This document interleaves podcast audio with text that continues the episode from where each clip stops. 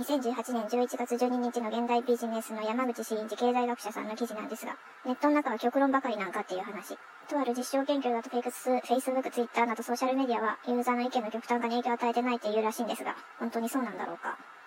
どっちかというとテレビの方が極端化はひどいって書いてある。これはなんかあるかもしれないけど。ネットユーザーは日本のみならず海外でも3割以上が多少自分と異なる意見をフォローする傾向がある。このことから自分の見たい情報ばかりに触れるという現象は、この実証分析は裏付けられなかったけれど、実際のところは誹謗中傷バリ増言などがよく飛び交っており、まあ、ブロック沙汰もま通常業務ですみたいな、自分の見たい情報ばかりに触れるという現象を裏付ける。自分の見たい情報を見てるんじゃないかな。反発したい情報をわざわざこう探して見てるということなんだろうなと。まあ、良くも悪くもなんですが、私自身が分裂気味になってたりもするし、あとネットが匿名だったらそれ用の顔なんていくらでも作れるし、実際作ってる人わんさかいるから、まあ、おのずとこういう世界ではカオスが生まれて必然なんだろうなと思われる。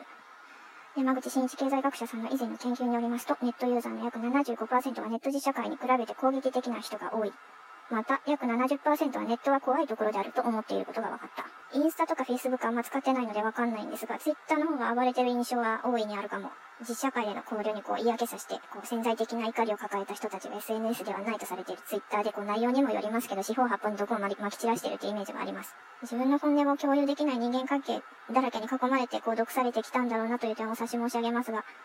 それでもやはり連日にわたるこう狂気の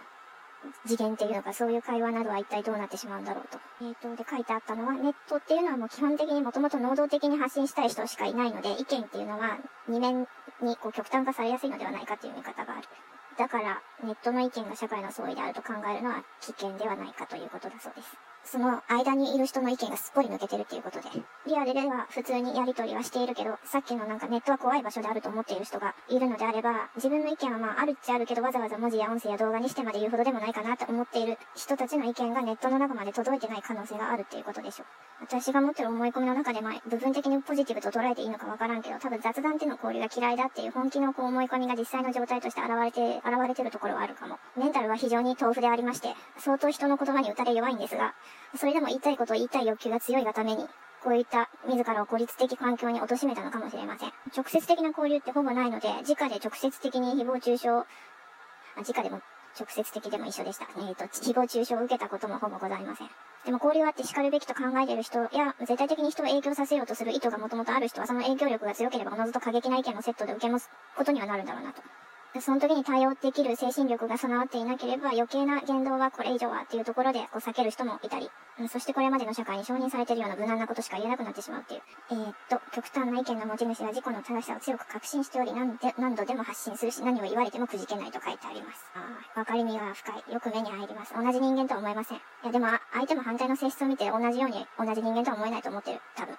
山口真一経済学者によります2018年4月のオンラインアンケート実施による結果、あ、えっ、と内容。憲法改正についてどう思うかっていうのと、そのそれを話題にして SNS などに書き込んだ回数は何回かっていうアンケート、対象20代から60代男女約3000名。結果はどうなったかと言いますと、憲法改正についての意見で最も多かったのは賛成とも反対ともどっちとも言えない重要な人だった。これが35%だったそうで、その一方、非常に賛成、または絶対に反対と答えた両極端な意見の人は人数が少なかったそうです。じゃあ、この3000名の人たちにネットの書き込みの回数はって尋ねると、さっきのその両極端な意見の人たちが、どっちとも言えない中庸の人の約8倍の比率で書き込んでいた、という実態が明らかになった。ということはやはり、Facebook、Twitter の利用が、ユーザーの意見の極端化に影響しないというよりかは、もともと意見の両極端な人ばっかりが集まっているという、それは反発を起きるわっていう。ネットでもニュートラルなこうフラットな意見を持つ人がいないわけでもないから、こう今までずっとリアル無言だった人が意見の場にネットの意見の場に出現してくれると比率がもうちょっと変わってくるのかも。仲介者的な役割の人がまだ少ないのかな。メンタルがあまりにも豆腐すぎる人とか、あるいは真逆で、もう精神が大人になってて、もう悟りの境地に入ってる人はネットにしゃしゃり出てこないかもしれない。まあ、ネット世界は自己主張の塊の世界でもあるから、ネットに出て、こう、個人の発言をするというのは、まあ、場合によってはその人が守っている生活を犠牲にすることもあるかもしれないし、勝手なことは言えないなとも思うんですが、まあ、犠牲といえば、最近の、まあ、キッズチャンネルっていうはある意味で子供をメディアに出してポジティブに子供を犠牲にしてると受け取れんこともないんですけど、昔だったら場合によって幼児虐待に繋がらん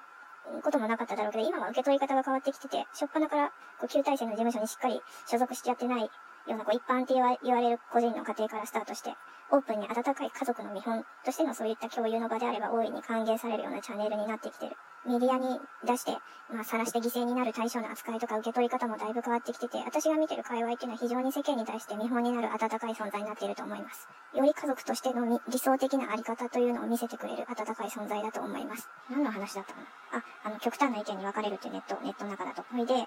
かつて、えっ、ー、と、韓国でインターネット実名制の導入があって、その時の書き込み数は大幅に減少したという結果があるみたいなんですけど、誹謗中傷の継続的な減少には繋がらなかったみたい。誹謗中傷減ったのは明らかにもうおかしな悪い発言をしている人だけで、もともと正義心、正義感の強い人って自分のやってること正しいと思ってるから、ここでもやはり、たとえ実名制にしたとしても、善悪二大局面の正義心に基づいて発信してる人には、まあ聞かない、関係ないみたいです。減らなかった。どっちつかずの中庸の大人な意見を持っている人が、こうリアル無言界隈からネットの中に参入してくれると、もうちょっと世界がマイルドになったりしないかな。私の精神年齢今5歳ぐらいだから、もうちょっとマイルドな思考の人、いろんな方向から物の視点を持ってるマイルドな思考態度の人を取り入れて、10歳ぐらいまで成長したいところではあります。はい、おやすみなさい。